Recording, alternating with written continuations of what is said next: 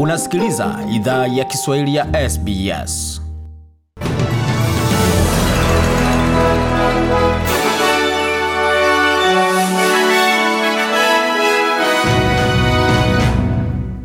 Waendelea kusikia idhaa Kiswahili ya SBS ukiwa na migode migerano, tukuletea makala haya moja kwa moja kutoka studio za SBS na hii hapa ikiwa ni taarifa kamili ya habari. Serikali ya shirikisho itaipa jimbo la Victoria idadi ya chanjo za Pfizer laki moja za ziada katika wiki zijazo kwa ajili ya kukabiliana na maombi mengi ya chanjo hiyo. Hatua hiyo imejiri wakati Australia inakabiliana na taarifa ya siku nyingine ya rekodi za chanjo za COVID-19 ambapo zaidi ya watu elfu themanini na nane walipokea chanjo hiyo ya jana Jumamosi tarehe 5 Juni.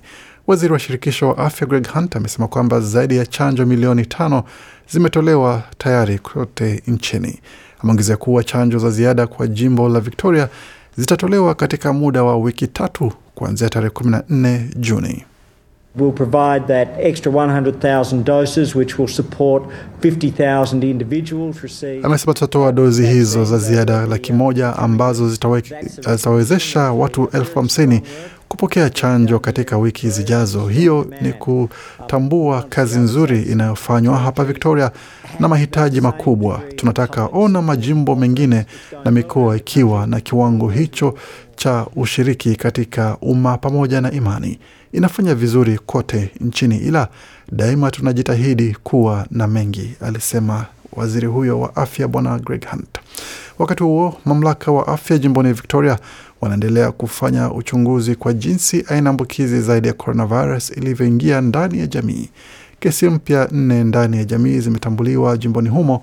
Miongoni mwa kesi hizo mpya kuna mwalimu katika shule ya msingi ya kaskazini Melbourne, mfanyakazi mwingine katika kampuni ya fedha katika eneo la Port Melbourne na mkaaji pamoja na muuguzi wanaoungwa na makazi ya huduma ya wazee ya Arcare katika kitongoji cha Maidstone, Victoria. Na chama cha upinzani jimboni New South Wales kimesema kwamba kitaunga mkono mpango wa serikali ya jimbo hilo kuwa na kifaa cha karantini kinachowekezwa na serikali ya madola.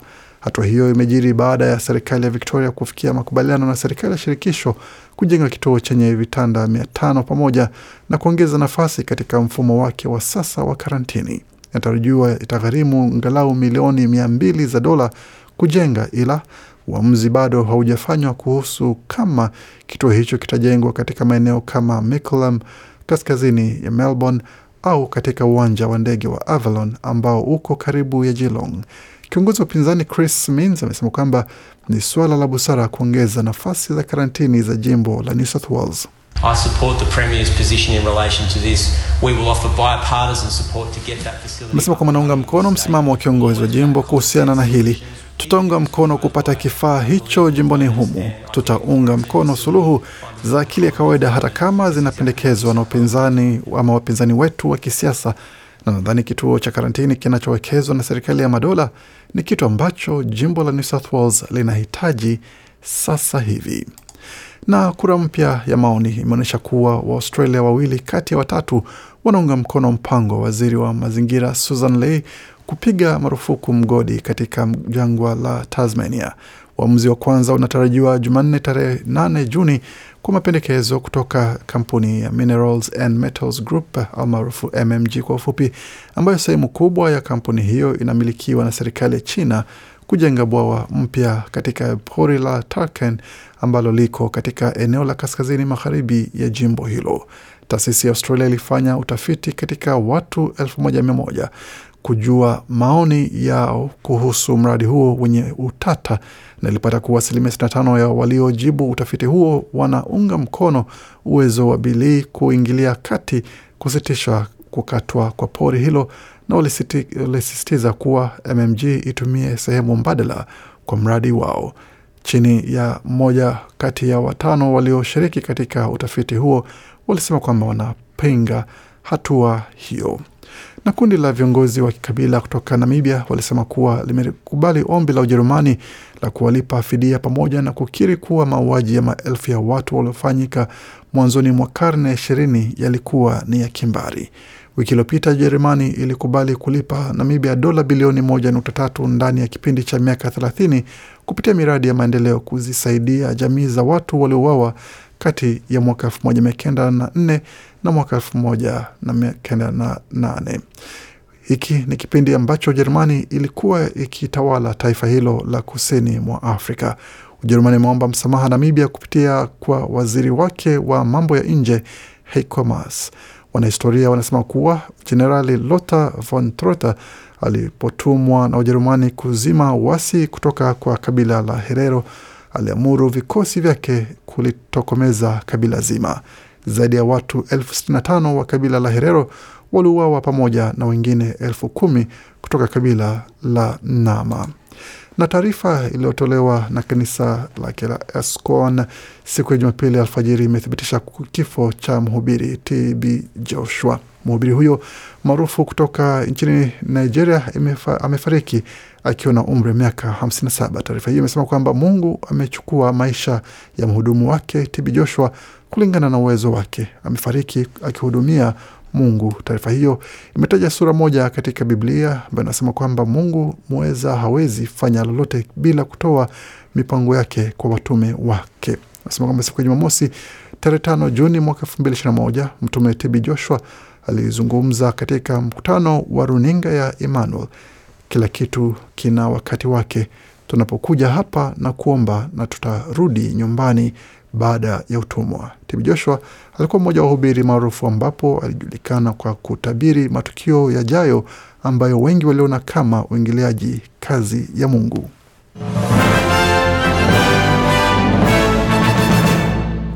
Nam, tukiingia katika taarifa za michezo ambazo tumeandalia kwa sasa, tuangalie hali ilivyo katika mchezo wa AFL ambapo timu ya West Coast imeweza kujionyesha nafasi yake katika nane bora za timu za ligi kuu ya AFL ambapo ilipata ushindi wa alama 22 dhidi ya Carlton katika uwanja wa Sydney Cricket Ground.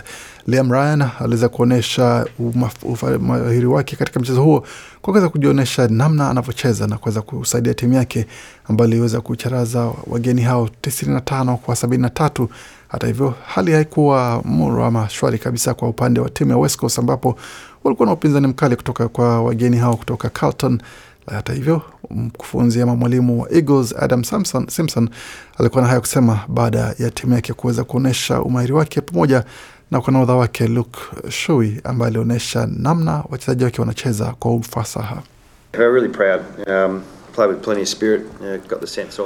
tuna fahari sana, tulicheza kwa moyo sana. Tulihisi wiki nzima tulikuwa najiandaa kwa mechi ambayo tunaweza cheza vizuri na kuwafanya mashabiki wetu wawe na fahari, Bwana Simpson alisema. Na katika taarifa zingine za michezo katika ligi kuu ya A-League hapa nchini Australia, ambapo mechi zimekamilika hii leo, ambapo kulikuwa na matokeo kadhaa yaliyoweza kuonyesha hali inavyojiri katika msimamo wa ligi kuu, ambapo kwa sasa michuano imekamilika, mechi ya mwisho ikiwa imechezwa hii leo, na yale ambayo yamekamilika ni kwamba Melbourne Victory walicheza derby yao ya mwisho ya msimu dhidi ya wapinzani wao wa jadi ambao ni Melbourne City ambacho mechi ilikamilika kwa moja moja. Na katika ligi kuu ya Australia, Melbourne City ikiwa imepata ushindi kwa alama zikiwa ni 49 ikifuatwa karibu kwa alama mbili nyuma ikiwa ni kutoka CNFC na kwa sasa ni kumaanisha kwamba timu sita bora zitakazocheza katika mechi za fainali itakuwa ni kati ya Makatha itakayotembelea Central Coast Mariners katika mechi ya Jumamosi, ambapo unapopigwa unaondoka, na vilevile CNFC itakichapa dhidi ya Brisbane Roar, wakati Adelaide United nao wataweza kujua hatma yao watakaposhiriki katika michuano hiyo ya kuondoa. Na Katika mchezo wa NRL, matokeo ya mechi ambayo imechezwa mwisho wa siku hii ya leo ilikuwa ni kati ya Newcastle Knights waliowakaribisha Parramatta Eels na kupokea kichapo cha alama zikiwa ni 40 kwa 4. Storm wakawacharaza Titans 20 kwa 14. Dragons wakachapa Broncos 52 kwa 24, wakati West Tigers wakacharaza Panthers 26 kwa 6 na tukitazama mengine ambayo anajiri katika utabiri wa hali ya hewa pamoja na taarifa za soka za kimataifa, hususan katika upande wa maandalizi ya michezo ya Euro inayokaribia siku chache zijazo, ni kwamba timu kadhaa zinaendelea kujiongezea ufanisi, wakati timu ya Uholanzi imeweza kuicharaza Italy mbili moja katika mechi za majaribio, wakati timu ya Brazil imepata ushindi dhidi ya Ecuador ya magoli mawili kwa sifuri katika maandalizi yake ya Copa America, ambapo wachezaji wa Brazil ni kama wamesema kwamba hawataki kucheza katika michuano hiyo ambayo inatarajiwa kuandaliwa katika nchi yao ya Brazil, wakati taifa hilo linakabiliana na ongezeko la virusi vya COVID-19 wakiwasema kwamba licha ya nchi zingine kuvuliwa uandalizi ama wenyeji wa michuano hiyo, ni kwa nini Brazil imepewa wenyeji wakati wao pia wako katika hali mbaya?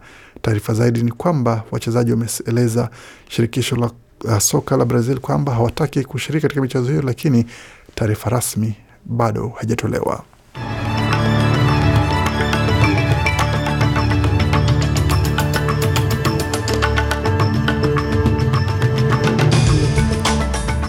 Tukitazama hali ilivyo katika masoko, dola moja ya Marekani ni sawa na dola moja na senti 29 za Australia, wakati dola moja ya Australia ni sawa na shilingi 83 na senti 54 za Kenya, wakati dola moja Australia sawa na shilingi 1794 na senti 33 za Tanzania.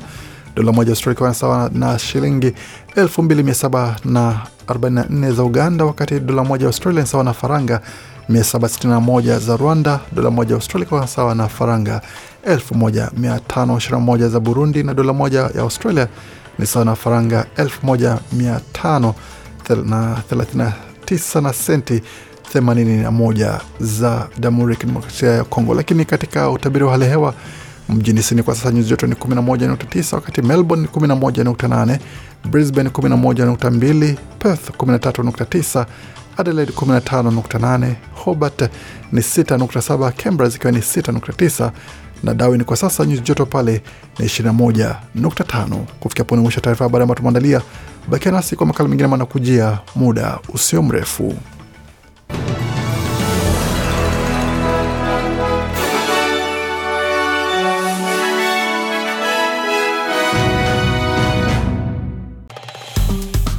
Penda, shiriki, toa maoni.